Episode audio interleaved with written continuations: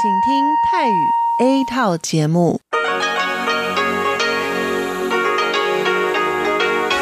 ที่นี่สถานีวิทยุเรดิโอไต้หวันอินเตอร์เนชันแนล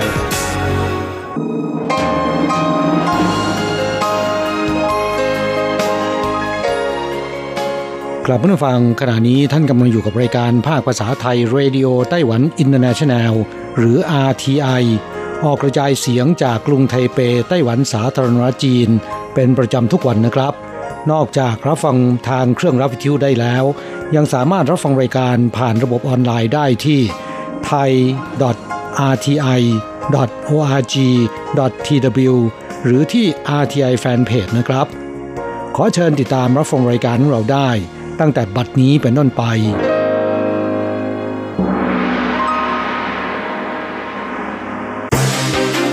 ลำดับแรก ขอเชิญติดตามรับฟัง ข่าวประจำวัน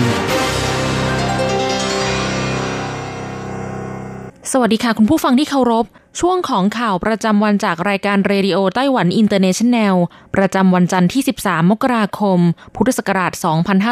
2563 สำหรับข่าวไต้หวันมีดิฉันการจยากริชยาคมเป็นผู้รายงานค่ะ หัวข้อข่าวมีดังนี้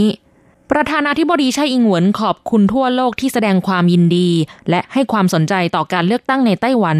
หลังได้คะแนนเสียงท่วมท้นเป็นผู้นำต่ออีกสมัย กรมการท่องเที่ยวไต้หวันเปิดตัวโคมไฟแบบถือที่ระลึกงานเทศกาลโคมไฟไต้หวัน รูปหนูคู่บ่าวสาว รถไฟฟ้าไทเปมีมติยกเลิกโปรโมชั่นส่วนลดค่าโดยสาร 20%เปลี่ยนเป็นยิ่งโดยสารบ่อย ยิ่งได้ส่วนลดเยอะ เบาหวานติดหนึ่งในสิบอันดับโรคฆ่าชีวิตชาวไต้หวันมากที่สุด ป่วยเพิ่มปีละ 25,000 คน รวมทะลุ 2 ล้านคนแล้วไต้หวันหนาวยอดเขาสูงหิมะตกขาวโพลน ผู้เชี่ยวชาญชี้อากาศเปลี่ยนทุกสองวัน เดี๋ยวร้อนเดี๋ยวหนาว ต่อไปเป็นรายละเอียดของข่าวค่ะ ประธานาธิบดีไช่อิงเหวินได้รับคะแนนเสียงเลือกตั้งจากประชาชนไต้หวัน ได้เป็นผู้นำต่ออีกสมัย ด้วยคะแนนสูงถึง8 1 7 2 3 1 คะแนน คิดเป็นสัดส่วน 57.13เปอร์เซ็นต์มีหลายประเทศที่ส่งสารแสดงความยินดี ประธานาธิบดีไช่อิงเหวินได้โพสต์ข้อความแสดงความขอบคุณลงใน Facebook ว่า ประชาธิปไตยและเสรีภาพเป็นสมบัติอันล้ำค่าที่สุดของไต้หวัน และยังเป็นพื้นฐานที่สำคัญในการสร้างความสัมพันธ์ ระหว่างไต้หวันกับพันธมิตรนานาประเทศ ตนขอขอบคุณพันธมิตรหลายประเทศที่แสดงความยินดี และให้การสนับสนุนทันทีหลังจากการเลือกตั้ง ประธานาธิบดีไช่อิงหวนระบุว่า ไต้หวันและสหรัฐอเมริกา จากที่เคยเป็นพันธมิตรระดับทวิภาคี ได้ยกระดับความสัมพันธ์ขึ้นเป็นพันธมิตรที่ร่วมมือกันในระดับโลก ในอนาคตทั้งสองฝ่ายจะอาศัยพื้นฐานความร่วมมือในช่วงกว่า 3 ปีที่ผ่านมา เสริมสร้างความร่วมมือระหว่างไต้หวันกับสหรัฐในประเด็นระดับโลกให้มากยิ่งขึ้น เช่นความมั่นคงในภูมิภาค supply chain ในอุตสาหกรรมเทคโนโลยีชั้นสูง กลไกในการปกป้องประชาธิปไตยเป็นต้น เพื่อสร้างคุณูปการที่ยิ่งใหญ่ต่อภูมิภาค นอกจากนี้ความสัมพันธ์ระหว่างไต้หวันกับญี่ปุ่น ตั้งแต่ระดับรัฐบาลไปจนถึงภาคเอกชน มีการแลกเปลี่ยนกันอย่างใกล้ชิดมากยิ่งขึ้น โดยเฉพาะอย่างยิ่งความร่วมมือด้านการท่องเที่ยวและการทูตญี่ปุ่นเป็นพันธมิตรที่สำคัญอย่างยิ่งของไต้หวัน ในวาระดีทีขึ้นปีใหม่นี้ ตนหวังว่าไต้หวันกับญี่ปุ่นจะมีความร่วมมือแลกเปลี่ยนด้านเศรษฐกิจการค้า วัฒนธรรม และการกีฬามากยิ่งขึ้น ท้ายนี้ประธานาธิบดีไช่อิงเหวินขอขอบพระคุณคณะต่างๆ จากต่างประเทศ และสื่อมวลชนต่างๆ อีกครั้ง ที่คอยติดตามให้ความสนใจการเลือกตั้งของไต้หวัน และย้ำว่าประชาชนไต้หวันใช้การลงคะแนนเสียงเลือกตั้ง เพื่อแสดงให้ทั่วโลกเห็นถึงการยืนหยัดในอำนาจอธิปไตยและประชาธิปไตย แสดงให้เห็นถึงเกียรติภูมิและความเชื่อมั่นในตนเอง ข่าวต่อไปนะคะ กรมการท่องเที่ยวกระทรวงคมนาคมไต้หวันสาธารณรัฐจีน เปิดตัวโคมไฟแบบถือ ที่ระลึกงานเทศกาลโคมไฟไต้หวัน 2020 เนื่องในปีนักกษัตริย์ชวด จึงใช้นิทานเรื่องหนูแต่งงานเป็นแรงบันดาลใจ ตั้งชื่อว่า หนูโชคกับหนูงาม ออกแบบโดยทีมงานของอาจารย์หลินเจียเหวยนักออกแบบ หารือร่วมกับกรมการท่องเที่ยวหลายครั้ง จนกระทั่งออกมาเป็นผลงานที่มีคุณลักษณะพิเศษ 3 ประการได้แก่ 1. กระดาษแผ่นเดียวกันพิมพ์ลวดลายสองหน้า ด้านหนึ่งเป็นรูปของหนูโชคเจ้าบ่าวอีกด้านหนึ่งเป็นรูปของหนูงามเจ้าสาว ผู้ประกอบโคมไฟสามารถเลือกได้ว่าจะประกอบให้เป็นรูปเจ้าบ่าวหรือเจ้าสาว 2. การออกแบบโครงสร้างของโคมไฟแบบถือ ในส่วนของคอและเอว เป็นข้อต่อสามารถขยับได้ ขณะถือสามารถดึงขยับให้ขึ้นและลง เมื่อถือแกว่งไปมาจะเป็นท่าโค้งคารวะเพื่อขอพรปีใหม่ด้วยกัน 3. เด็กๆ สามารถสอดมือเข้าไปในโคมไฟเล่นเป็นหุ่นมือกับเด็กคนอื่นๆ ได้ ก่อให้เกิดปฏิสัมพันธ์มากขึ้น แสดงให้เห็นถึงความคิดสร้างสรรค์ในวัฒนธรรมดั้งเดิมเทศกาลโคมไฟ เทศกาลโคมไฟไต้หวันมีกำหนดจัดงานตั้งแต่วันที่ 8 ถึง 23 กุมภาพันธ์ 2563ณพื้นที่จัดแสดงมหกรรมพืชสวนโลกเขตโฮหลี่นครไถจง แจกโคมไฟแบบถือภายในงานฟรี ข่าวต่อไป รถไฟฟ้าไทเปไม่เคยขึ้นราคาค่าโดยสารมานาน 23 ปีแล้ว ล่าสุดเมื่อวันที่ 13 มกราคม คณะกรรมการบริหารบริษัทรถไฟฟ้าไทเป มีมติให้ยกเลิกโปรโมชั่นส่วนลดค่าโดยสาร 20%สำหรับผู้ใช้บัตรโดยสารอิเล็กทรอนิกส์ เช่น Easy Card, iPass, Happy Cash และ iCash เปลี่ยนเป็นโปรโมชั่น ยิ่งโดยสารบ่อย ยิ่งได้ส่วนลดเยอะ แต่ยังต้องรายงานต่อเทศบาลกรุงไทเป ให้อนุมัติประกาศใช้มาตรการใหม่ คาดว่าจะเริ่มบังคับใช้ได้ตั้งแต่วันที่ 1 กุมภาพันธ์นี้ บริษัทรถไฟฟ้าไทเประบุว่า โปรโมชั่นใหม่จะแบ่งส่วนลดเงินคืนตามจำนวนการใช้งานที่สะสมในบัตรโดยสารอิเล็กทรอนิกส์ใบเดียวกัน สูงสุดถึง 30%เซนเช่น ใช้โดยสาร 11-20 ครั้งต่อเดือน ได้รับเงินคืนหรือแคชแบ็กเป็นส่วนลดค่าโดยสาร 10%โดยสาร 21-30 ครั้งต่อเดือน ได้รับเงินคืนเป็นส่วนลดค่าโดยสาร 15%โดยสาร 31-40 ครั้งต่อเดือน ได้รับเงินคืนเป็นส่วนลดค่าโดยสาร 20% โดยสาร 41-50 ครั้งต่อเดือน ได้รับเงินคืนเป็นส่วนลดค่าโดยสาร 25%และโดยสาร 51 ครั้งขึ้นไปต่อเดือน ได้รับเงินคืนเป็นส่วนลดค่าโดยสาร 30%ข่าวต่อไป โรคเบาหวานติดหนึ่งในสิบอันดับโรคที่ฆ่าชีวิตชาวไต้หวันมากที่สุด จากสถิติของกระทรวงสาธารณาสุขและสวัสดิการไต้หวันสาธารณรัฐจีน เมื่อปี 2561 โรคเบาหวานเป็นสาเหตุของการเสียชีวิตของประชากรไต้หวันมากเป็นอันดับ 5 แต่ละปีมีผู้เสียชีวิตด้วยโรคเบาหวานเกือบหมื่นราย สถิติของสำนักงงานสุขภาพแห่งชาติไต้หวัน ผู้ป่วยโรคเบาหวานในไต้หวันเพิ่มขึ้นอย่างรวดเร็วถึงปีละ 25,000 คน ถือเป็นโรคที่ส่งผลกระทบต่อสุขภาพ และยังเป็นสาเหตุที่ก่อให้เกิดโรคอื่น ๆ ตามมา นายแพทย์หวังจื้อเหวียนเลขาธิการสมาคมความรู้เรื่องโรคเบาหวาน ผู้อำนวยการแผนกผู้ป่วยในโรงพยาบาลมหาวิทยาลัยแห่งชาติไต้หวันสาขาหวินหลินกล่าวว่า ประชากรไต้หวันที่ป่วยเป็นโรคเบาหวานทะลุ 2 ล้านคนแล้ว ในจำนวนนี้มากกว่าร้อยละ 90 เป็นโรคเบาหวานชนิดที่ 2คือภาวะที่ร่างกายไม่สามารถสร้างฮอร์โมนอินซูลินได้เพียงพอ หรือไม่สามารถนำอินซูลินไปใช้ประโยชน์ได้อย่างมีประสิทธิภาพ มักพบในวัยกลางคนถึงวัยอายุมาก ส่วนผู้ป่วยโรคเบาหวานชนิดที่หนึ่งคือภาวะที่ร่างกายไม่สร้างฮอร์โมนอินซูลิน เนื่องจากระบบภูมิคุ้มกันไปทำลายเซลล์ตับอ่อน ที่ทำหน้าที่ผลิตอินซูลิน มักพบในเด็กและผู้ใหญ่อายุน้อย ซึ่งจะต้องได้รับยาอินซูลินเพื่อรักษา มีสัดส่วนไม่ถึงร้อยละห้าสำหรับผู้ป่วยโรคเบาหวานชนิดที่ 2 ที่มีสัดส่วนมากกว่าร้อยละ 90 มีปัจจัยเกี่ยวข้องกับอายุ ความอ้วน น้ำหนักเกิน และมีประวัติคนในครอบครัวเป็นเบาหวาน ผู้ป่วยไม่จำเป็นต้องมีอาการดื่มน้ำมาก ปัสสาวะมาก รับประทานอาหารมาก แต่มักพบอาการเหนื่อยล้า มือเท้าชา มีบาดแผลแล้วหายยาก จุดที่บ่งชี้ได้ชัด คือการผลิตอินซูลินและเซลล์ของร่างกายไม่ตอบสนอง มีภาวะขาดอินซูลิน จึงต้องรับประทานยาเพื่อกระตุ้นการผลิตอินซูลิน ต่อไปเป็นข่าวสภาพอากาศของไต้หวันในช่วงนี้ค่ะรองศาสตราจารย์อูเตอ๋อหลงผู้เชี่ยวชาญด้านอุตุนิยมวิทยาระบุว่า อิทธิพลจากมวลอากาศหนาวจากจีนแผ่นดินใหญ่ลูกที่ 3 นับตั้งแต่เข้าสู่ฤดูหนาว ส่งผลให้สภาพอากาศไต้หวันช่วงครึ่งเช้าวันจันทร์ที่ 13 มกราคมหนาวชื้น ส่วนครึ่งวันหลังบ่ายอากาศเปลี่ยนเป็นหนาวแห้ง ทุกพื้นที่อุณหภูมิประมาณ 13 องศาเซลเซียส ช่วงกลางวันวันอังคารนี้เป็นต้นไปจนถึงวันพฤหัสบดี มวลอากาศหนาวค่อยๆ อ่อนกำลังลง อุณหภูมิค่อยๆ กลับมาสูงขึ้น วันศุกร์มวลอากาศหนาวลูกใหม่พัดลงมาทางใต้ ภาคเหนือและฝั่งตะวันออกมีฝนตกเป็นช่วงๆ ในบางพื้นที่ อุณหภูมิลดลง ภาคเหนือหนาวชื้น ส่วนพื้นที่อื่นๆ ได้รับผลกระทบบ้างเล็กน้อย ช่วงกลางวันวันเสาร์เป็นต้นไปมวลอากาศหนาวอ่อนกำลังลง แต่บ่ายวันอาทิตย์จะมีมวลอากาศหนาวลูกใหม่พัดเข้ามาอีกทำให้ภาคเหนืออากาศหนาวชื้น เท่ากับว่าสภาพอากาศเปลี่ยนทุกสองวัน เดี๋ยวร้อนเดี๋ยวหนาว อิทธิพลจากมวลอากาศหนาวจากจีนแผ่นดินใหญ่ทำให้ช่วงกลางดึกเมื่อคืนจนถึงเช้าตรู่วันนี้ ความชื้นค่อนข้างสูง ภูเขาสูงกว่า 3,000 เมตร จากระดับน้ำทะเล เช่นภูเขาอวี้ซันและภูเขาเหอฮวนซันมีหิมะตกที่ภูเขาเหอฮวนซันหิมะตกหนาวัดได้ 10 เซนติเมตร ปริมาณหิมะสูงสุดนับตั้งแต่เข้าสู่ฤดูหนาวปีนี้ ส่วนภูเขาอวี้ซันเมื่อช่วงเช้าเวลา 7 นาฬิกา อุณหภูมิติดลบ 5.2 องศาเซลเซียส เริ่มมีลูกปรายหิมะตกตั้งแต่เวลา 7 นาฬิกา 5 นาที ถึง 7 นาฬิกา 18 นาที ตกยาวนาน 13 นาที คุณผู้ฟังครับต่อไปเป็นข่าวต่างประเทศและข่าวประเทศไทย รายงานโดยผมแสงชัย กิตติภูมิวงศ์หัวข้อข่าวที่สำคัญมีดังนี้ กรุงมะนิลาฟิลิปปินส์หยุดงานเนื่องจากผลกระทบละอองภูเขาไฟ ชาวอิหร่านชุมนุมประท้วงไม่พอใจเครื่องบินยูเครนถูกยิง นักผจญเพลิงออสเตรเลียบอกว่าสามารถควบคุมไฟป่าได้แล้ว ชาวฮ่องกงยังชุมนุมประท้วงต่อเนื่อง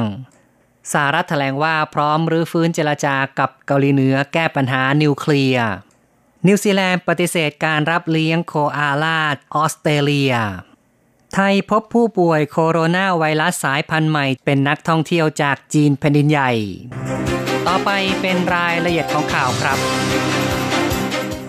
ภูเขาไฟตาอันใกล้กรุงมะนิลาปะทุอย่างรุนแรงพ่นหมอกควันปกคลุมพื้นที่บริเวณกว้าง มีการปิดสนามบินกรุงมะนิลา เครื่องบินติดค้างนับพันเที่ยว คาดว่าจะต้องอพยพประชาชน 450,000 คน ภูเขาไฟตาอันจังหวัดบาตังกัส อยู่ห่างจากกรุงมะนิลาลงไปทางใต้เกือบ 60 กิโลเมตรปะทุพ่นกลุ่มเท่าร้อนขึ้นในอากาศ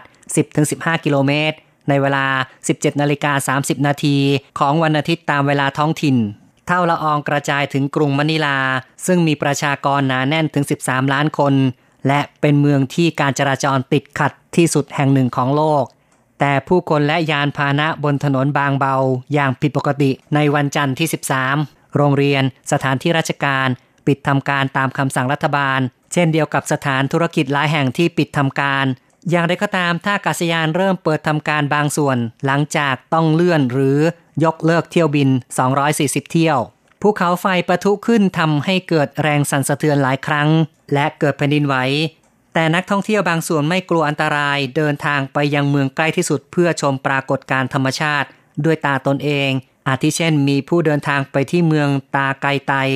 ซึ่งอยู่ห่างจากภูเขาไฟประมาณ 32 กิโลเมตร ทั้งนี้ภูเขาไฟตาอัลเป็นหนึ่งในภูเขาไฟที่ทรงพลังในฟิลิปปินส์เคยปะทุไม่ต่ำกว่า 30 ครั้ง ในช่วง 500 ปีที่ผ่านมา ต่อไปครับเป็นเรื่องที่อิหร่านยิงเครื่องบินยูเครนนะครับ หลังจากทางการอิหร่านยอมรับว่ายิงเครื่องบินยูเครนตกด้วยความเข้าใจผิดทำให้มีผู้เสียชีวิต 176 คน ชาวอิหร่านจำนวนมากไม่พอใจต่อเหตุการณ์ดังกล่าวออกมาประท้วงบนถนน ในขณะที่ประธานาธิบดีโดนัลด์ทรัมป์ของสหรัฐได้ทวิตข้อความเตือนทางการอิหร่านว่าอย่าได้สังหารผู้ประท้วง เนื่องจากผู้คนทั่วโลกกำลังมองอยู่ ที่สำคัญคือสหรัฐใส่ใจในเรื่องนี้ ในวันที่ 13 กลุ่มผู้ประท้วงได้ปักหลักชุมนุม ในกรุงเตหะราน ไม่พอใจที่ทางการอิหร่านยิงขีปนาวุธใส่เครื่องบินโดยสารของยูเครน โดยอ้างว่าเข้าใจผิดคิดว่าถูกโจมตี ในการชุมนุมเมื่อคืนวันที่ 12 ผู้หญิงคนหนึ่งซึ่งร่วมชุมนุมประท้วง ถูกยิงที่ขา ผู้ประท้วงคนอื่นได้เข้าไปช่วยเหลือ นอกจากกรุงเตหะราน ยังมีการชุมนุมประท้วงในเมืองอื่น ๆ ด้วย ผู้ประท้วงส่วนใหญ่จากคลุมผ้าปิดบังหน้า ทางการตำรวจใช้วิธียิงแก๊สน้ำตาเพื่อสลายการชุมนุม ต่อไปครับ นักผจญเพลิงของรัฐนิวเซาท์เวย์ออสเตรเลียเปิดเผยว่า สามารถควบคุมเพลิงไฟป่า ในเขตชานเมืองตะวันตกเฉียงเหนือของเมืองซิดนีย์ได้แล้ว หลังไฟป่าไหม้นานเกือบ 3 เดือน อย่างไรก็ตามยังคงมีเพลิงไหม้ขนาดเล็ก ในจุดอื่นๆ ซึ่งต้องจัดการอีกต่อไป สภาพอากาศเปียกชื้นทำให้ไฟป่าสงบลงสำนักอุตุนิยมวิทยา คาดว่าจะมีฝนตกวัดปริมาณได้ 50มิลิเมตรในสัปดาห์นี้ซึ่งจะช่วยบรรเทาภาวะภัยแล้ง ที่ดำเนินมาเป็นเวลานาน ไฟป่าที่ปะทุในครั้งนี้ได้ทำลายอุทยานแห่งชาติ ซึ่งมีขนาดเป็น 3 เท่าของกรุงลอนดอน และยังลุกลามกินพื้นที่เกินกว่า 5 ล้านไร่ ต่อไปเป็นเรื่องเกี่ยวกับฮ่องกงนะครับ ซึ่งการประท้วงยังคงเกิดขึ้น ในวันอาทิตย์ที่ผ่านมามีผู้ชุมนุมพันกว่าคน รวมทั้งนักเคลื่อนไหวจากแคนาดา ยุโรปและไต้หวันด้วย กลุ่มผู้ชุมนุมเรียกร้องรัฐบาล และประชาชนในต่างประเทศสนับสนุนการเคลื่อนไหว เพื่อเรียกร้องประชาธิปไตยของฮ่องกงและต่อต้านรัฐบาลจีนแผ่นดินใหญ่ กลุ่มผู้ประท้วงแสดงความยินดีต่อการที่ชาอิงเหวิน ประธานาธิบดีของไต้หวัน ชนะการเลือกตั้งดำรงตำแหน่งต่ออีกสมัย ด้วยคะแนนเสียงท่วมท้นในวันเสาร์ที่ผ่านมา ต่อไปครับสหรัฐแถลงว่าจะรื้อฟื้นการเจรจากับเกาหลีเหนือเพื่อแก้ปัญหานิวเคลียร์โรเบิร์ตโอไบรอันที่ปรึกษาด้านความมั่นคงทำเนียบขาวของสหรัฐเปิดเผย พร้อมที่จะรื้อฟื้นการเจรจา แก้ปัญหานิวเคลียร์ส่วนเกาหลีเหนือแถลงว่า ความสัมพันธ์ระหว่างสองฝ่าย ยังไม่อยู่ในระดับเพียงพอต่อการเจรจาระหว่างกัน เมื่อไม่นานมานี้นายคิมจองอึนผู้นำของเกาหลีเหนือ ได้ข่มขู่ว่าจะทดลองอาวุธชนิดใหม่ ทางด้านประธานาธิบดีมุนแจอินของเกาหลีใต้ กล่าวว่ามีความจำเป็นเร่งด่วนที่ต้องเร่งพัฒนาความสัมพันธ์กับเกาหลีเหนือ รวมทั้งระบุว่ายินดีจะเป็นผู้เจรจากับเกาหลีเหนือ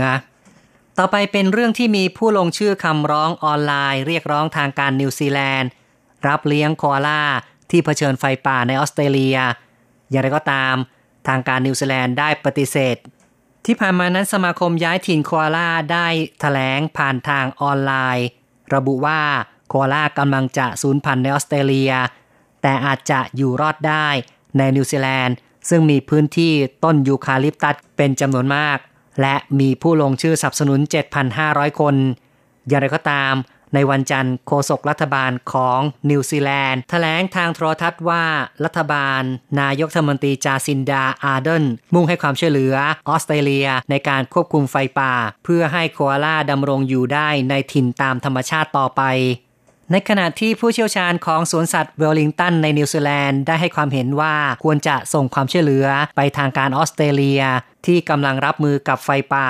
การช่วยเหลือออสเตรเลียจะทำให้สามารถช่วยเหลือสัตว์อื่น ๆ นอกจากโคอาล่าที่ได้รับผลกระทบจากไฟป่าด้วยผู้เชี่ยวชาญชี้ว่าไฟป่าที่ออสเตรเลียซึ่งลุกไหม้ตั้งแต่กันยายนปีที่แล้ว กระทบต่อสัตว์ป่า สัตว์เลี้ยงปศุสัตว์ถึง 1,000 ล้านตัว ต่อไปติดตามข่าวจากประเทศไทยนะครับ ในไทยพบผู้ป่วยโคโรนาไวรัสสายพันธุ์ใหม่ ซึ่งเป็นนักท่องเที่ยวหญิงเดินทาง มาจากจีนแผ่นดินใหญ่ กระทรวงสาธารณสุขของไทยแถลง พบผู้ป่วยเชื้อโคโรนาไวรัสสายพันธุ์ใหม่ เป็นหญิงจีนวัย 61 ปี เดินทางมาจากเมืองอู่ฮั่น คัดกรองได้ที่สนามบิน ซึ่งมีอาการเป็นไข้ ส่วนผู้ใกล้ชิด 16 คนอาการปกติ ยืนยันว่าไม่ได้ติดเชื้อในประเทศไทย และไม่มีการแพร่เชื้อจากคนสู่คน คาดว่าผู้ป่วยจะเดินทางกลับประเทศได้ภายใน 3 วัน เพราะขณะนี้ไม่มีอาการระบบทางเดินหายใจ อีกทั้งไข้ลดลงแล้ว ต่อไปครับ ฝุ่น PM 2.5 ในกรุงเทพมหานครเกินเกณฑ์ที่กำหนด 2 เขต สถานการณ์ฝุ่นละออง PM 2.5 ในกรุงเทพมหานคร กองจัดการคุณภาพอากาศและเสียงสำนักสิ่งแวดล้อม สรุปผลการตรวจวัดค่าเฉลี่ย 24 ชั่วโมง ตรวจวัดได้ 31ถึง54 ไมโครกรัมต่อลูกบาศก์เมตร พบว่าเกินมาตรฐานที่กำหนดไว้ 50 ไมโครกรัมต่อลูกบาศก์เมตรจำนวน 2 พื้นที่ ซึ่งคือเขตวังทองหลาง มีค่า 52 ไมโครกรัมต่อลูกบาศก์เมตร และเขตพระนครเหนือมีค่า 54 ไมโครกรัมลูกบาศก์เมตร ทางการเตือนประชาชนอยู่ในบริเวณมลพิษทางอากาศเกินมาตรฐาน ให้เฝ้าระวังสุขภาพ หากมีอาการเบื้องต้น เช่น ไอ หายใจลำบาก ระคายเคืองตา ควรลดเวลาในการทำกิจกรรมกลางแจ้ง และใช้อุปกรณ์ป้องกันตนเองตามความจำเป็น และสามารถตรวจดูข้อมูลคุณภาพอากาศ แบบเรียลไทม์ได้ที่เว็บไซต์ของกองจัดการคุณภาพอากาศและเสียง กรุงเทพมหานคร อีกข่าวหนึ่งครับ กระทรวงเกษตรและสหกรณ์ของไทยดำเนินโครงการนำลูกหลานเกษตรกรกลับบ้าน ผู้ที่ผ่านการคัดเลือกจะได้รับการดูแลในด้านต่างๆ เป็นการสารต่ออาชีพการเกษตร ซึ่งสากรการเกษตรในพื้นที่ จะทำหน้าที่เป็นศูนย์กลาง ส่งเสริมอาชีพที่มั่นคง ให้กับคนรุ่นใหม่ เป็นพี่เลี้ยงในการดูแลเข้าร่วมโครงการดำเนินการเป็นเวลา 3 ปีระหว่างปี 2563 ถึง 2565 ผู้ที่เข้าร่วมโครงการต้องมีความตั้งใจในการประกอบอาชีพเกษตรกร อายุไม่เกิน 50 ปี มีที่ดินเป็นของตนเอง หรือสามารถเช่าที่ดินเพื่อประกอบการเกษตรได้ หากไม่มีที่ดินทำกิน กรมส่งเสริมสากรจะจัดสรรที่ดินในเขตนิคมสากร 17 แห่ง เพื่อใช้ประโยชน์ในการทำเกษตรแบบแปลงรวม ผู้ที่สนใจสมัครเข้าร่วมโครงการได้ที่เว็บไซต์กรมส่งเสริมสากร ต่อไปเป็นรายงานอัตราแลกเงินอ้างอิงตอนบ่ายของวันที่ 13 มกราคม โอนเงิน 10,000 บาทใช้1140 เหรียญไต้หวัน แลกซื้อเงินสด 10,000 บาทใช้ 1480 เหรียญไต้หวัน และโอนเงิน 1 เหรียญสหรัฐใช้ 29.98 เหรียญไต้หวัน ข่าวจาก RTI จบลงแล้ว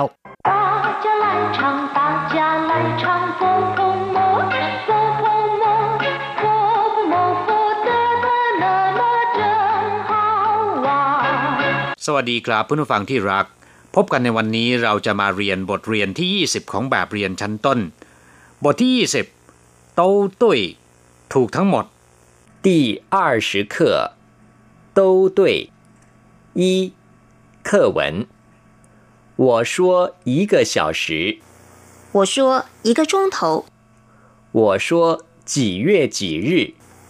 我说几月几号我说 星期日。我说礼拜天。你说哪个对？我说都对。第二十课都对บทที่ยี่สิบถูกทั้งหมด ถูกทั้งนั้น หรือพูดง่ายๆว่าถูกหมดลำพังเฉพาะคำว่าโต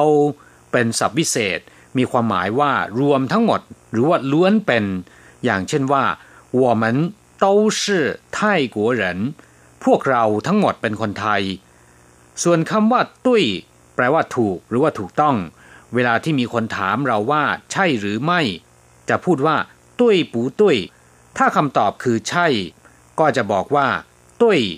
ถ้าไม่ใช่ก็คือ ปูตุ้ย นอกจากนี้แล้วยังมีความหมายแตกต่างกันออกไป เมื่อนำไปรวมกับคำอื่นๆ อย่างเช่นว่า ตุ้ยผู้ฉีแปลว่าขอโทษ ขออภัย แต่ถ้าพูดว่า ตุ้ยเต๋อฉี จะมีความหมายเป็นการแสดงกะตะเวทีหรือเป็นการรู้บุญคุณ เรียกว่าตุ้ยเต๋อฉีตุ้ยใต้แปลว่า ปฏิบัติต่อ อย่างเช่นว่าลูกสาวที่แต่งงานกำลังจะแยกไปอยู่ที่บ้านสามี พ่อแม่ก็มักจะขอร้องลูกเขยว่าย่อเขาเข่าตุ้ยใต้ท้าจะต้องดูแลหรือว่าปฏิบัติต่อเธอให้ดีๆหน่อย เอาละครับ ต่อไปก็ไปดูความหมายของคำสนทนาในบทนี้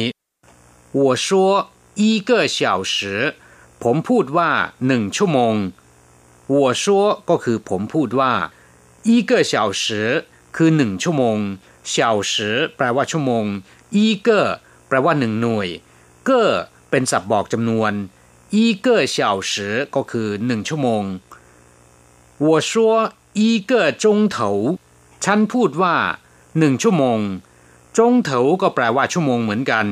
แต่คำว่าจงเถานั้นค่อนข้างจะเป็นภาษาพูดมากกว่าอีเกจงเถาหนึ่งชั่วโมง我说几月几日ผมพูดว่า เดือนไหน วันอะไรคำว่าจีเป็นศัพท์ถามจำนวน ส่วนคำว่าเย่เรียนไปแล้วแปลว่าเดือนรื่แปลว่าวันจีเย่จีรื่แปลว่า เดือนไหน วันอะไร ต้องขออภัยนะครับในแบบเรียนของเรานั้น แปลผิดไป โดยเขียนบอกว่า กี่วันกี่เดือน ความจริงแล้วคำว่าจีเย่จีรื่ในที่นี้ เป็นการถามวันที่แล้วก็เดือนอะไร ไม่ได้เป็นการถามจำนวนวันนะครับ ถ้าถามจำนวนวันควรจะบอกว่าจีเก้เย่แปลว่ากี่เดือนจีเทียนแปลว่ากี่วัน我说几月几号ฉันพูดว่า เดือนไหน วันที่เท่าไหร่ คำว่าเข้ากับรื่มีความหมายอย่างเดียวกัน แปลว่าวันที่จีเข้าก็คือวันที่เท่าไหร่我说星期日ผมพูดว่า วันอาทิตย์星期日ก็คือวันอาทิตย์คำว่า星期เฉยๆแปลว่าสัปดาห์รื่ก็คือ วัน星期日ก็หมายถึงวันอาทิตย์我说礼拜天ฉันพูดว่า วันอาทิตย์ หลี่ป้ายเทียนก็มีความหมายอย่างเดียวกับซิงฉีรื่คือหมายถึงวันอาทิตย์ทั้งสองคำคำว่าหลี่ป้าย แปลว่าการทำพิธีทางศาสนาในโบสถ์ของชาวคริสต์ซึ่งวันที่ไปทำพิธีในโบสถ์นั้นก็เป็นวันอาทิตย์ เพราะฉะนั้นคำว่าหลี่ป้ายเทียน วันที่ไปทำพิธีในโบสถ์ต่อมาจึงมีความหมายแปลว่า วันอาทิตย์ อย่างไรก็ตามคำว่าหลี่ป้ายเทียนที่แปลว่าวันอาทิตย์นั้น จะใช้ในทางภาษาพูดมากกว่า 你说哪个对คุณพูดว่าคำไหนถูกต้อง哪个对อันไหนถูกต้องคำไหนถูกต้อง我说都对ฉันว่าถูกทั้งนั้น都对ถูกทั้งนั้นกราบผู้ฟังหลังจากที่ทราบความหมายของคำสนทนาผ่านไปแล้วนะครับ ต่อไปขอให้พลิกไปที่หน้า 84 เราจะไปเรียนรู้คำศัพท์ใหม่ๆ ในบทเรียนนี้คำแรกชัวแปลว่า พูด คุย อธิบายหรือว่ากล่าว อย่างเช่นว่าชิงชั่วหมิงไปกรุณาพูดให้ชัดเจน กรุณาพูดให้ชัดเจน หรือกรุณาอธิบายให้กระจ่างชิงใจชั่วอีเปี้ยน กรุณาพูดใหม่อีกครั้ง หรือกรุณาพูดซ้ำอีกครั้งชั่วเฉียนว่า แปลว่านินทารับหลัง หรือพูดรับหลังในทางไม่ดีชั่วฉิง แปลว่าพูดขอร้องให้ หรือพูดขอความเห็นใจ เรียกว่าชัวฉิงชัวหมิงชูแปลว่า หนังสืออธิบายหรือว่าคู่มือ อย่างเช่นว่า使用说明书ก็คือคู่มือการใช้ หรือคู่มือการใช้งานชัวหวังแปลว่าโกหก พูดเท็จชัวอีปูเออพูดคำว่าหนึ่งจะไม่เป็นสอง ซึ่งมีความหมายว่า พูดคำไหนคำนั้นไม่รวนเรนะครับชัวปูกัวชี่ แปลว่าพูดไม่ได้ หรือไม่มีเหตุผล เรียกว่าชัวปูกัวชี่ศัพท์คำที่สองอีย่างแปลว่า เหมือนกัน อย่างเดียวกัน แบบเดียวกัน เช่นเดียวกันหรือไม่ต่างกัน อย่างเช่นว่า我和他一样都是泰国人ผมเหมือนกับเขาเป็นคนไทยด้วยกัน หรือผมและเขาเป็นคนไทยด้วยกัน这双胞胎兄弟长相一模一样 พี่น้องฝาแฝดคู่นี้มีหน้าตาเหมือนอย่างเดียวกันเปียบเลย他长得和你一样高一样壮ตัวเขาสูงและแข็งแรงเช่นเดียวกับคุณ一样高แปลว่าสูงอย่างเดียวกัน一样壮แปลว่าแข็งแรงหรือว่าล่ำสันเหมือนกัน你长得和他一样漂亮คุณสวยเหมือนกับหล่อน一样漂亮ก็คือสวยอย่างเดียวกัน สวยด้วยกันทั้งคู่ เฉพาะคำว่าอีเ พื่อนผู้ฟังเรียนรู้ไปแล้วนะครับ แปลว่าหนึ่งแปลว่าอย่างเดียวกัน ส่วนคำว่าย่างแปลว่า แบบรูปแบบหรือรูปร่าง อย่างเช่น他的样子很滑稽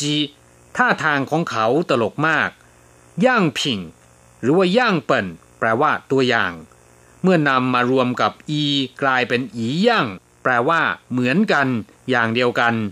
ครับผู้ฟังต่อไปเราจะไปทำแบบฝึกหัดพร้อมๆ กับคุณครู 三代换练习我说这儿我说这里我说哪儿我说什么地方我说到火车站去我说去火车站你说一样吗我说都一样我说这儿ผมพูดว่า ที่นี่这儿แปลว่าที่นี่我说 这里ฉันพูดว่า ที่นี่คำว่า这儿กับ这里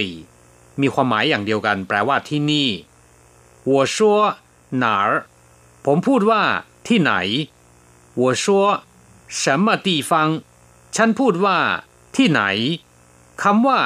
哪儿และคำว่า什么地方มีความหมายอย่างเดียวกัน แปลว่า ที่ไหน ฟังมาอีกรอบหนึ่งนะครับ哪儿 什么地方我说到火车站去ผมพูดว่า ไปสถานีรถไฟ火车站สถานีรถไฟ到火车站去ไปสถานีรถไฟ我说去火车站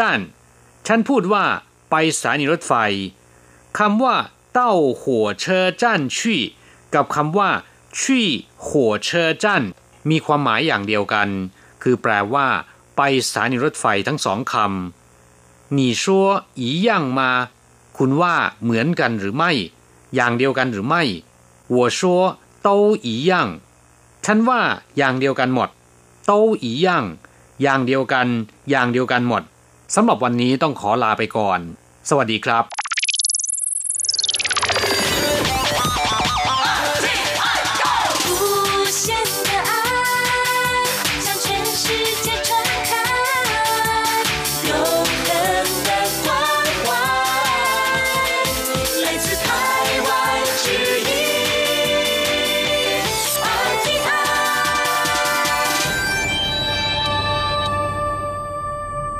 ครับคุณครับขณะนี้คุณกำลังติดตามรับฟังรายการภาคภาษาไทยจากสถานีวิทยุ RTI ซึ่งส่งกระจายเสียงจากกรุงไทเป ประเทศสาธารณรัฐจีนอยู่นะครับและต่อไปนั้นก็ขอเชิญคุณผู้ฟังติดตามรับฟังรายการกระแสประชาธิปไตย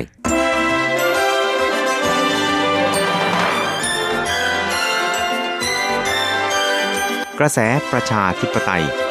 ประชาธิปไตยนำเราสู่ความหวัง ขอต้อนรับคุณผู้ฟังสู่กระแสประชาธิปไตย โดยกฤษณัยสายประพาส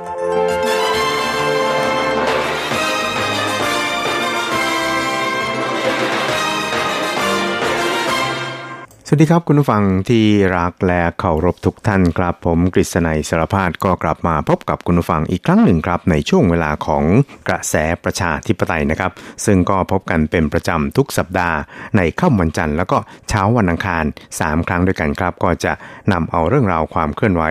ที่น่าสนใจทางด้านการเมืองในไต้หวัน ในช่วงที่ผ่านมามาเล่าสู่ให้กับคุณผู้ฟังได้รับฟังกันนะครับ ครับสำหรับในช่วงวันเสาร์ที่ผ่านมานะครับก็มีเหตุการณ์สำคัญทางการเมืองในไต้หวันเกิดขึ้นนะครับ นั่นก็คือการเลือกตั้งประธานาธิบดีสมัยที่ 15 และการเลือกตั้งสสหรือสมาชิกสภานิติบัญญัติแห่งชาติ สมัยที่ 10 ของไต้หวันสาธารณจีนนะครับ ซึ่งคุณผู้ฟังที่ติดตามรับฟังรายงานสดของทาง RTI ของเราทั้งในส่วนของแฟนเพจแล้วก็ในส่วนของ YouTube นะครับก็คงจะทราบผลการเลือกตั้งเป็นอย่างดีแล้วนะครับว่า การเลือกตั้งที่ออกมานั้น เป็นการเลือกตั้งที่เรียกกันว่าชนะกันแบบถล่มทลายกันเลยทีเดียวนะครับ ไม่ว่าจะเป็นในส่วนของการเลือกตั้งผู้นำหรือการเลือกตั้งสสก็ตามครับ ครับตอนนี้เรามาติดตามในส่วนของรายละเอียดเกี่ยวกับการเลือกตั้งประธานาธิบดีกันก่อนดีกว่านะครับ โดยในการเลือกตั้งประธานาธิบดีสมัยที่ 15 ของไต้หวันสาธารณจีนกับ การเลือกตั้งสสครั้งที่ 10 หรือว่าสมัยที่ 10 ของไต้หวันสาธารณจีน เมื่อวันเสาร์ที่ผ่านมานะครับก็คือวันที่ 11 นั่นเองนะครับ ก็เปิดให้ประชาชนเนี่ยได้ใช้สิทธิ์ออกเสียงเลือกตั้งกันตั้งแต่เช้า 8 นาฬิกาไปจนถึงตอนเย็น 16 นาฬิกานะครับแล้วก็หลังจากนั้นเนี่ยก็เปิดหีบบัตรนับคะแนนกันทันทีณหน่วยเลือกตั้งนะครับ ซึ่งก็ปรากฏว่าคะแนนที่ได้นี่นะครับก็เข้ามายัง ศูนย์อำนวยการเลือกตั้งนะครับของทางกกตเนี่ยอย่างรวดเร็วเลยทีเดียวนะครับ ซึ่งก็ทำให้ผลการเลือกตั้งในส่วนของประธานาธิบดีนี่นะครับ ก็สามารถทราบผลได้ใน เวลาอันรวดเร็วเลยทีนะครับ โดยในช่วงเวลาประมาณทุ่มหนึ่งหรือ2ทุ่มของวันเสาร์ที่ผ่านมานี่นะครับ ก็ทราบผลกันคร่าวๆแล้วนะครับ พอถึงในช่วงประมาณสองทุ่มหรือ3ามทุ่มนี่นะครับ ก็เริ่มชัดเจนค่อนข้างจะร้อยเปอร์เซ็นต์นะครับ โดยที่ท่านประธานาธิบดีชัยงวนที่ลงสมัครรับเลือกตั้ง ขอต่ออีกหนึ่งสมัยเนี่ยนะครับเป็นสมัยที่ 2 จากพรรค DBP นี่นะครับ ก็เอาชนะ คู่แข่งจากสองพักนะครับก็คือพักโมมินตังก็คือนายหานกัวหยีนะครับแล้วก็จากพัก PFP นะครับก็ถล่มทลายเหมือนกันนะครับ เพราะว่า PFP นั้นได้คะแนนเพียงแค่ 6 0 0 0 0 0คะแนนเท่านั้นเองนะครับ ส่วนนายหานโกยีซึ่งตอนแรกนั้นก็คิดว่าน่าจะเป็นคู่แข่งที่ค่อนข้างจะสูสีกันนี่นะครับ แต่ว่า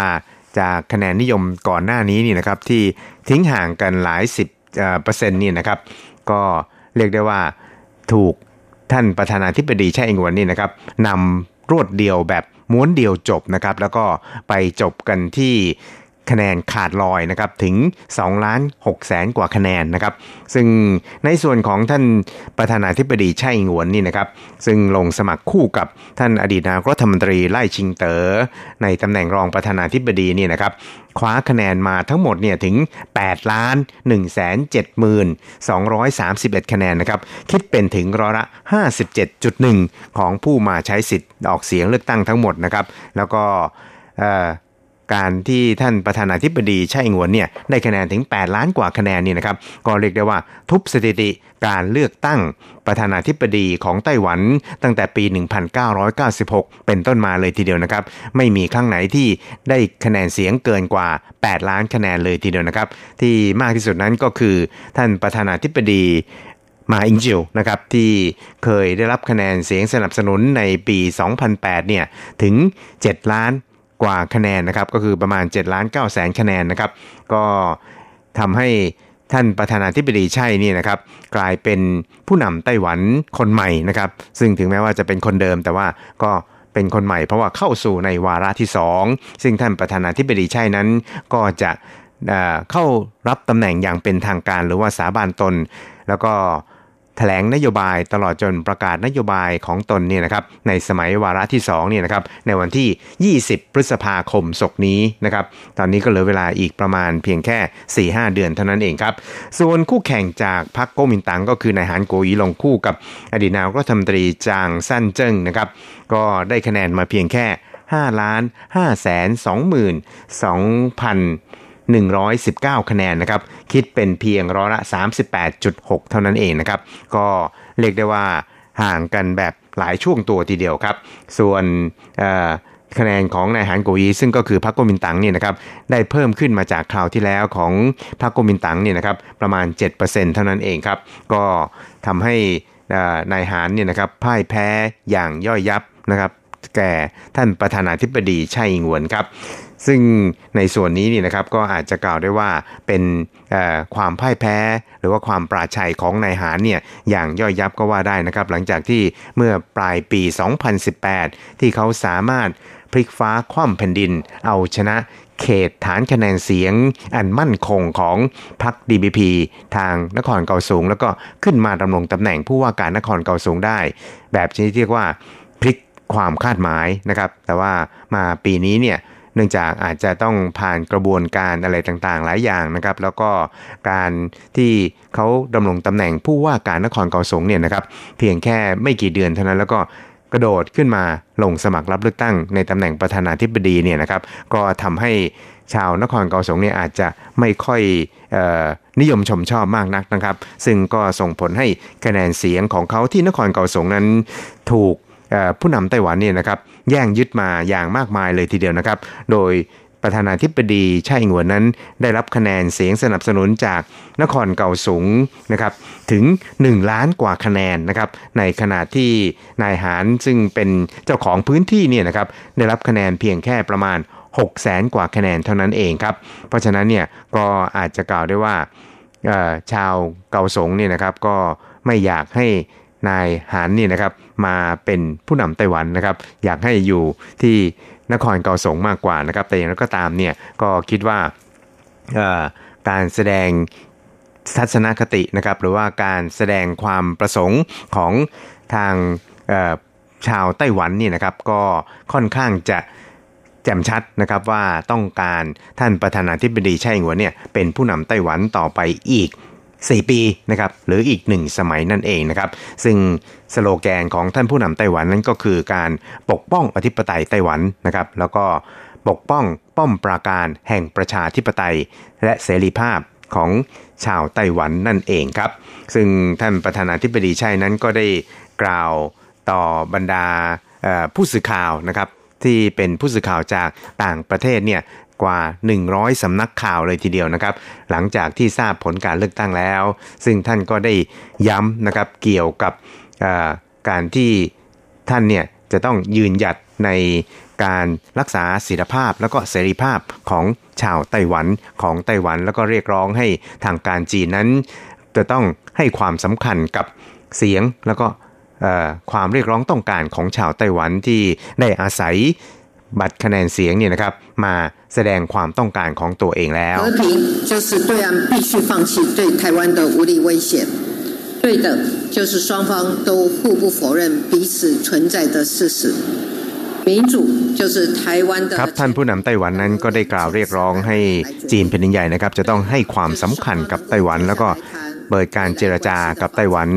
บนหลักการแห่งเสรีภาพ สันติภาพนะครับ แล้วก็ ประชาธิปไตยตลอดไปจนถึงเสมอภาคระหว่างกันนะครับ ซึ่งท่านก็ได้อธิบายชี้แจงว่า ในส่วนของสันติภาพนั้นก็หมายความว่า จีนจะต้องละทิ้งการใช้กำลังอาวุธมาข่มขู่คุกคามไต้หวันนะครับ ส่วนความเสมอภาคนั้นก็คือ จีนจะต้องเล็งเห็นถึงการอยู่จริงของไต้หวันนะครับ แล้วก็ ประชาธิปไตยนั้นก็หมายถึง จะต้องเคารพต่อการตัดสินใจในอนาคตของชาวไต้หวันจำนวน 23 ล้านคน แล้วก็นั่งลงมาเจรจากัน เพื่อที่จะดำเนินความสัมพันธ์ในอนาคตระหว่างกันนั่นเองครับ ส่วนทางด้านนายหานโกยีซึ่งพ่ายแพ้อย่างย่อยยับนะครับ ก็เพียงแต่ขึ้นเวทีปราศัยพร้อมกับครอบครัว แล้วก็สมาชิกที่เป็นผู้สนับสนุนเขาเนี่ยนะครับ ขอโทษต่อผู้สนับสนุนที่เขาเนี่ย ยังมุมานะพยายามไม่พอเพียงนะครับ ครับสำหรับในส่วนของการเลือกตั้งสมาชิกสภานิติบัญญัติแห่งชาติ หรือว่าสสของไต้หวันในคราวนี้นะครับ ก็ปรากฏว่าก่อนหน้านี้ก็มีการจัดทำโพลอะไรต่างๆออกมานี่นะครับ ก็ระบุนะครับว่าพรรคก๊กมินตั๋งเนี่ยน่าที่จะสามารถคว้า ที่นั่งเนี่ยได้เกินกว่าครึ่งหนึ่งนะครับ แต่ว่าหลังจากนั้นเป็นต้นมานี่นะครับ ก็มีประเด็นของฮ่องกง มีประเด็นของออในส่วนที่พรรคก๊กมินตั๋งนี่นะครับ ได้เสนอชื่อ หรือว่าเสนอชื่อบุคคลที่มีความใกล้ชิดกับจีนนี่นะครับ อยู่ในสสบัญชีรายชื่อของตนนี่นะครับ ก็ทำให้เกิดกระแสพลิกกลับนะครับทำให้คะแนนนิยมของพรรคกุมินตังนั้นลดลงแต่ว่าในส่วนของระบบปาร์ตี้ลิสต์นั้น สสของพรรคกุมินตังเองก็ยังคงได้รับคะแนนเสียงถึง 36 กว่าเปอร์เซ็นต์นะครับก็คือได้มาถึง 13 ที่นั่งเท่าๆกับของพรรค DBP ครับแต่ว่าในส่วนของสสเขตนี่นะครับก็ปรากฏว่าหลายคนทีเดียวครับต้องตกม้าตายนะครับแล้วก็ส่วนใหญ่นี่ที่สอบตกนี่นะครับก็เป็น ผู้สมัครรับเลือกตั้งที่มีความสนิทสนม แล้วก็ใกล้ชิดกับนายหานกัวหยีนะครับหรือว่าเป็นผู้ที่แสดงจุดยืนแจ่มชัดนะครับว่าสนับสนุนนายหานกัวยีลงสมัครรับเลือกตั้ง ในตำแหน่งประธานาธิบดีด้วยนะครับครับสำหรับที่นั่งของสสของแต่ละพรรคการเมืองนี่นะครับ คุณผู้ฟังก็สามารถที่จะ ติดตามได้ในเว็บไซต์ของ RTI ของเรานะครับ ซึ่งพัก KMT หรือว่าพักก๊กมินตั๋งเองนะครับ ก็ได้จำนวนสสที่นั่งเนี่ยนะครับทั้งสิ้นเนี่ยนะครับถึง 38 ที่นั่งนะครับรวมทั้งสิ้น 38 ที่นั่ง ก็แบ่งเป็นแบบแบ่งเขตนี่นะครับก็ประมาณเอ่อ25 ที่นั่งนะครับแล้วก็จากปาร์ตี้ลิสต์หรือว่าบัญชีรายชื่อเนี่ย 13 ที่นั่งครับส่วนพรรค DPP นั้นได้สสเขตมา 46 ที่นั่งนะครับแล้วก็ มาจากชนเผ่าเมืองเนี่ยสองที่นั่ง แล้วก็สสปาร์ตี้ลิสต์อีก 13 ที่นั่งครับ และในส่วนของออผู้สมัครอิสระเนี่ยก็มาทั้งสิ้น 5 ที่นั่งครับ ส่วนพรรคไต้หวัน People's Party หรือว่าพรรคประชาชนไต้หวัน ซึ่งมีนายเคอเหวินเจ๋อผู้ว่าการกรุงไทเปเป็นหัวหน้าพรรคเนี่ยนะครับ ก็แจ้งเกิดนะครับหลังจากที่เพิ่งก่อตั้งพรรคมาได้เพียงไม่กี่เดือนนะครับถึง 5 ที่นั่งครับ และอีกพรรคหนึ่งที่น่าจับตามองก็คือ พรรคไต้หวัน State Building Party หรือถ้าแปลเป็นภาษาไทยครับก็คือพรรคสร้างชาติไต้หวันนะครับ ก็มาหนึ่งที่นั่งครับ เนื่องจากว่าบุคคลผู้นี้นี่นะครับหรือว่าผู้ที่ได้รับเลือกตั้งในคราวนี้นั้น ก็ถือได้ว่าเป็นคนหน้าใหม่นะครับแล้วก็เป็นคนรุ่นใหม่ที่พีวิพากษ์วิจารณ์นายหารเนี่ยมาโดยตลอดอย่างรุนแรงนะครับ เพราะข่าวนี้เนี่ยเขาก็ลงเลือกตั้งในเขตที่เป็นเขตฐานคะแนนเสียงของนายเหยียนชิงเปียวนะครับ ซึ่งถือว่าเป็นบุคคลอาวุโส แล้วก็เป็นเจ้าของพื้นที่นะครับในไถจงเนี่ยนะครับ โดยที่เอาชนะลูกชายของนายเหยียนชิงเปียวก็คือเหยียนควันเหิงไปได้ แบบที่เรียกว่าเป็น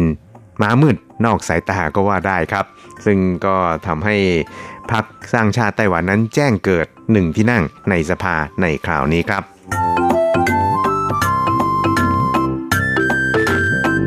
ครับคุณครับเวลาของกระแสประชาธิปไตยในวันนี้ก็หมดลงแต่เพียงเท่านี้ครับ เราจะกลับมาพบกันใหม่ในสัปดาห์หน้า สวัสดีครับ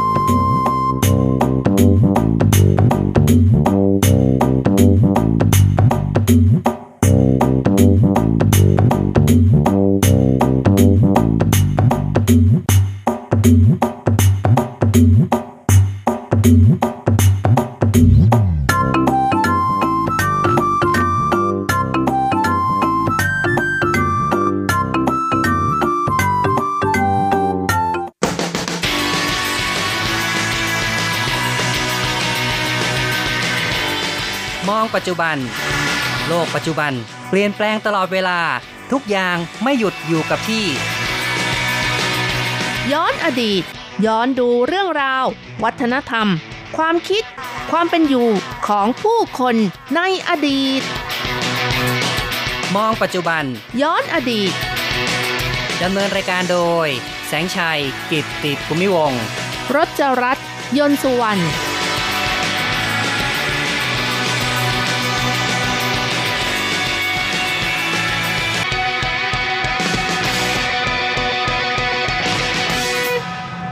คุณผู้ฟังครับ พบกันอีกแล้วในมองปัจจุบันย้อนอดีตนะครับ ในครั้งนี้เราทั้งสองคนจะกลับมา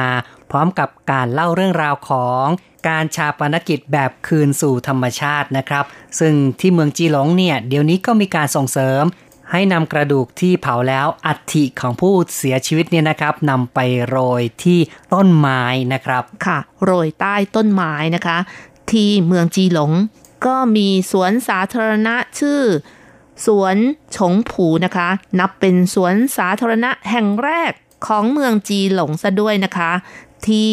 มีการอำนวยความสะดวกโดยแบ่งเนื้อที่ของเขตสุสานมีเนื้อที่ประมาณ 86 ผิง หรือว่า 283.3 ตารางเมตรนะคะ แบ่ง สำหรับฝังกระดูกของผู้ตาย โดยแบ่งออกเป็น 9 เขตด้วยกันอ๋อค่ะเนาะนะครับ จัดสรรเอาไว้เลยนะครับค่ะ แต่ละเขตก็จะมีหลุมฝังศพสำหรับฝังกระดูกผู้ตาย 50ถึง60หลุมด้วยกันค่ะและแต่ละหลุมเมื่อฝังจนเต็มแล้วนะคะ ผ่านไปหนึ่งปี ก็จะทำการกลับดินแล้วก็นำมาใช้ใหม่ ก็คือรีไซเคิลมาใช้ใหม่ ก็เป็นการใช้ประโยชน์ไปเรื่อยๆนะครับ เพื่อแก้ปัญหาการขาดแคลนที่สำหรับโรยกระดูกนั่นเองนะครับ ค่ะ ถือเป็นการใช้ที่ดินตลอดไปสำหรับการนำกระดูกมาฝังนั้นก็จะต้องผ่านการเผาร่าง เหลือกระดูก แล้วก็นำกระดูกนั้นมาบดให้ละเอียดอีกครั้งค่ะ จากนั้นใส่ไว้ในถุงกระดาษหรือว่าถุงผ้าที่ย่อยสลายง่ายนะคะ และ การฝังนั้นก็ไม่มีการตั้งป้ายชื่อ หรือบอกสัญญลักษณ์ใด ๆ ว่าเป็นผู้ใดชื่อแท้อะไรอะไรอย่างนี้นะคะ ครับ ก็เป็นการนำเอาอัฐิที่เหลือเนี่ยนะครับ ไปโรยไว้กลับคืนสู่ธรรมชาติ แล้วก็ไม่ต้องมาจับจองว่านี่เป็นของฉันของนี่เป็นของเธอนะครับ เรียกว่าก็ทุกคนเนี่ยนะครับก็อยู่รวมกันในที่นั้นแหละนะครับ ซึ่ง ประชาชนที่อาศัยอยู่ในเขตไทเป นครนิวไทเป เมืองจีหลงก็สามารถที่จะนำกระดูกมาฝังใต้ต้นไม้ แห่งสุสานนี้ได้ฟรีด้วยค่ะอืมเปิดโอกาสให้ผู้ที่อยู่ในเมืองรอบข้างก็ได้นะครับ ค่ะ ในเขตสุสานนี้ก็จะไม่มีห่วงจุ้ยด้วยนะคะ ไม่มีการตั้งป้าย ไม่มีการเอ่อใช้สัญญลักษณ์ใด ๆ ว่าเป็นศพของใคร การกระทำเช่นนี้นะคะ เป็นการให้กระดูกผู้ตาย กลับคืนสู่แผ่นดินโดยแท้เลยนะคะ ซึ่งสิ่งเหล่านี้นะคะถือเป็นความคิดใหม่ค่ะ แต่ว่าความเชื่อในเรื่องของศาสนาแต่ละคนไม่เหมือนกัน แต่ก็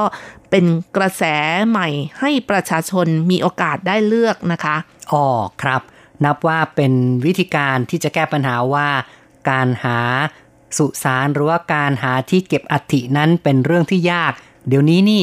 การที่จะเช่าที่เก็บอัฐิแต่ละแห่งเนี่ยไม่ใช่ราคาถูกๆนะครับ เรียกว่า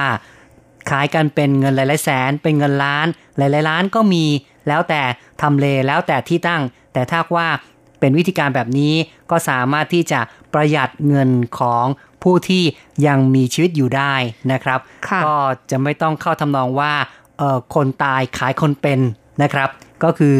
เมื่อมีผู้เสียชีวิตแล้วเนี่ยผู้ที่จัดงานศพนั้น ส่วนใหญ่ก็ต้องเสียทรัพย์เป็นจำนวนมากมาย จนบางทีก็หมดเนื้อหมดตัวเลยนะครับ แต่ถ้าว่าประหยัดเงินได้ก็จะทำให้ผู้ที่เป็นลูกหลานผู้ที่ดำรงชีวิตอยู่ต่อไปนั้น ก็ไม่ต้องเสียทรัพย์มากเกินไปนะครับจากสถิติของกระทรวงมหาดไทยของไต้หวันก็บอกว่า หลังจากที่มีการเริ่มรณรงค์หรือว่าส่งเสริมการชาปนกิจ คืนสู่ธรรมชาติ ก็มีคนไต้หวันนะคะ หันมาใช้แบบคืนสู่ธรรมชาติมากขึ้น โดยในช่วง 10ปีที่ผ่านมานะคะ เพิ่มขึ้นเขาบอกว่าประมาณ 20 เท่าเลยทีเดียว คนก็ยอมรับแนวความคิดแบบนี้มากขึ้นนะครับ ไม่ได้ยึดติดว่าจะต้องมีพื้นที่สำหรับตนเอง แต่สามารถที่จะนำไปโรยในดินเลยนะครับค่ะ โดยเฉพาะคนที่อยู่ในเมืองใหญ่ ๆ อย่างในกรุงไทเปหรือว่าห้านครนะคะ ก็มีการแบบชาปนกิจคืนสู่ธรรมชาติกันมากขึ้นมากกว่าเมืองอื่นๆค่ะ คนในเมืองใหญ่ยอมรับมากขึ้นนะครับค่ะความจริงแล้วลักษณะการฝังไว้ในดินอย่างนี้นะคะ ก็คือหลังจากที่เผาแล้วในเมืองไทยก็มีเช่นกันนะ แน่นอนเนาะอย่างนี้ก็เป็นเรื่องที่ว่าหลายๆที่ก็เริ่มจะมีการประยุกต์กันมากขึ้นล่ะ ค่ะ ที่น่าสนใจที่อยากจะเล่าให้ฟังก็คือมีคนที่ชื่อครูยศนะคะ ซึ่งก็เป็นผู้ที่รณรงค์การปลูกต้นไม้ด้วย อัฐิของผู้ตายนะคะมามากกว่า 30 ปีแล้วค่ะ อ๋อครับ นี่ก็เป็นเหตุการณ์เป็นเรื่องราวในเมืองไทยก็มีคนที่รณรงค์นะครับ ใช่ค่ะ เอาอัฐิมาปลูกต้นไม้ มีมากกว่า 1 ล้านต้นทั่วประเทศแล้วค่ะ อ๋อ เหรอครับ น่าสนใจนะครับ แต่ว่าที่นี่นะคะ ก็มีการตั้งป้ายได้ค่ะ ก็คือโครงการปลูกต้นไม้ด้วยเท่ากระดูกนะคะ วัตถุประสงค์อีกอย่างหนึ่งก็เป็นการเพิ่มพื้นที่สีเขียวให้กับชุมชนด้วยค่ะ ส่งเสริมให้คนปลูกและดูแลต้นไม้ที่สำคัญช่วยลดปัญหาขยะมลพิษในแหล่งน้ำจากการลอยอังคารค่ะ อ๋อเนาะนะครับ เพราะว่าใครๆก็พากันไปลอยในแม่น้ำแบบนี้ก็อาจจะสร้างของเสียในแม่น้ำเพิ่มขึ้นได้นะครับ ก็เลยหันมาว่า ให้นำไปปลูกต้นไม้ แล้วก็ปลูกต้นไม้ คิดว่าญาติของผู้ที่วายชนเนี่ยนะครับ ที่เอากระดูกไปโรยไว้นั้นก็มีหน้าที่ต้องมาคอยดูแลต้นไม้นั้นด้วยนะครับ จึงจะทำให้ต้นไม้นั้นเติบโต แล้วก็กลายเป็นพื้นที่สีเขียวขึ้นมาได้ ก็เป็นวิธีการที่ในเมืองไทยซึ่งมีแผ่นดินเยอะเนี่ยก็คงจะเหมาะนะครับ แต่ว่าในไต้หวันนั้นบางทีอาจจะหาพื้นที่ยากนะครับ อย่างที่เมืองจีหลงนั้นก็เลยใช้วิธีการหมุนเวียนกันนะครับ คือใช้พื้นที่ที่จำกัดที่มีอยู่ แต่ก็ผลัดเปลี่ยนหมุนเวียนกันมาโรยอัฐิกันได้ครับ ค่ะ ในเมืองไทยนี่มีพื้นที่มากนะคะ สามารถช่วยปลูกป่าได้ด้วยนะคะเนื่องจากว่าการนำอัฐิของผู้ตายไปลอยอังคารในแม่น้ำครูยศเนี่ยก็เห็นว่าแม่น้ำชีที่แห้งขอดในช่วงฤดูแล้งไม่ว่าผ้าขาว หม้อไหถุงปุ๋ย ก็ติดอยู่ตามเกาะแก่งแม่น้ำแม้แต่อัฐิก็ยังถูกโปรยลงบนพื้นดินที่แตกระแหงนะคะ ซึ่งก็เป็นสิ่งที่ดูแล้วน่าสลดใจค่ะ ครับ คือยังมีเศษซากเหลืออยู่เวลาที่น้ำแห้งขอดเนี่ย สิ่งนี้ก็จะผุดขึ้นมากลายเป็นภาพที่ไม่น่าดูนะครับ ค่ะ แล้วก็ภาชนะแล้วก็ข้าวของที่ติดอยู่ในพื้นที่ธรรมชาติเหล่านั้นก็ยังเป็นมลพิษต่อสิ่งแวดล้อมด้วย อืม ก็คือไม่ได้ย่อยสลายนะครับ ก็เลยกลายเป็นสิ่งที่ตกค้างอยู่ หลังจากที่เฝ้าสังเกตสิ่งที่เกิดขึ้นหลายปีนะคะ ครูยศซึ่งเป็นผู้ริเริ่มโครงการก็มีความคิดว่า ในเมื่อแก่นแท้ของการลอยอังคาร ก็คือการคืนสู่ธรรมชาติ ผ่านสายน้ำของมนุษย์คนหนึ่งนะคะ การกลับคืนสู่ธรรมชาติผ่านธาตุชนิดอื่น อย่างเช่นดิน ก็ถือเป็นการเข้าถึงแก่นแท้นี้ก็ไม่ต่างกันด้วยค่ะก็ใช้สื่อที่ต่างกันแทนที่จะใช้น้ำก็ใช้ดินแทนนะครับ คุณผู้ฟังครับนี้ก็เป็นเรื่องราวในปัจจุบันเกี่ยวกับแนวความคิดของการชาปนกิจโดยคืนสู่ธรรมชาตินะครับ ซึ่งเราก็ได้เล่าเรื่องราวในไต้หวัน พร้อมทั้งยกตัวอย่างในประเทศไทยนั้นก็มีเหมือนกันนะครับ ต่อไปเราจะมาย้อนอดีต ย้อนฟังเรื่องราวความเชื่อเกี่ยวกับการตั้งสุสานของชาวจีนนะครับ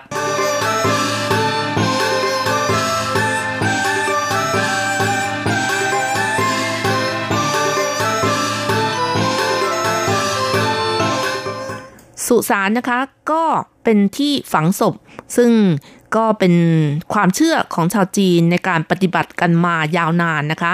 ตามตำราโบราณนะคะ ก็กล่าวว่าการฝังศพบรรพบุรุษนั้นเปรียบเสมือนกับ เมล็ดถั่วค่ะ พอฝังลงไปในดินแล้ว ก็จะเริ่มแตกรากงอกงาม มีอิทธิพลส่งผลไปถึงลูกหลานค่ะ ไม่ว่าลูกหลานนั้นจะอยู่แห่งหนตำบลใดอยู่ในที่ใดของโลกนี้ ก็ถือว่าอยู่บนผืนแผ่นดินเดียวกันค่ะ อืมเนาะด้วยความเชื่อแบบนี้นี่ก็เลยทำให้ชาวจีนตั้งแต่อดีตจนถึงเดี๋ยวนี้เนี่ยก็ยังมีคนเชื่อ แล้วก็ยึดมั่นว่าต้องหาตำแหน่งหาทำเลที่ดี ๆ นะครับ ค่ะ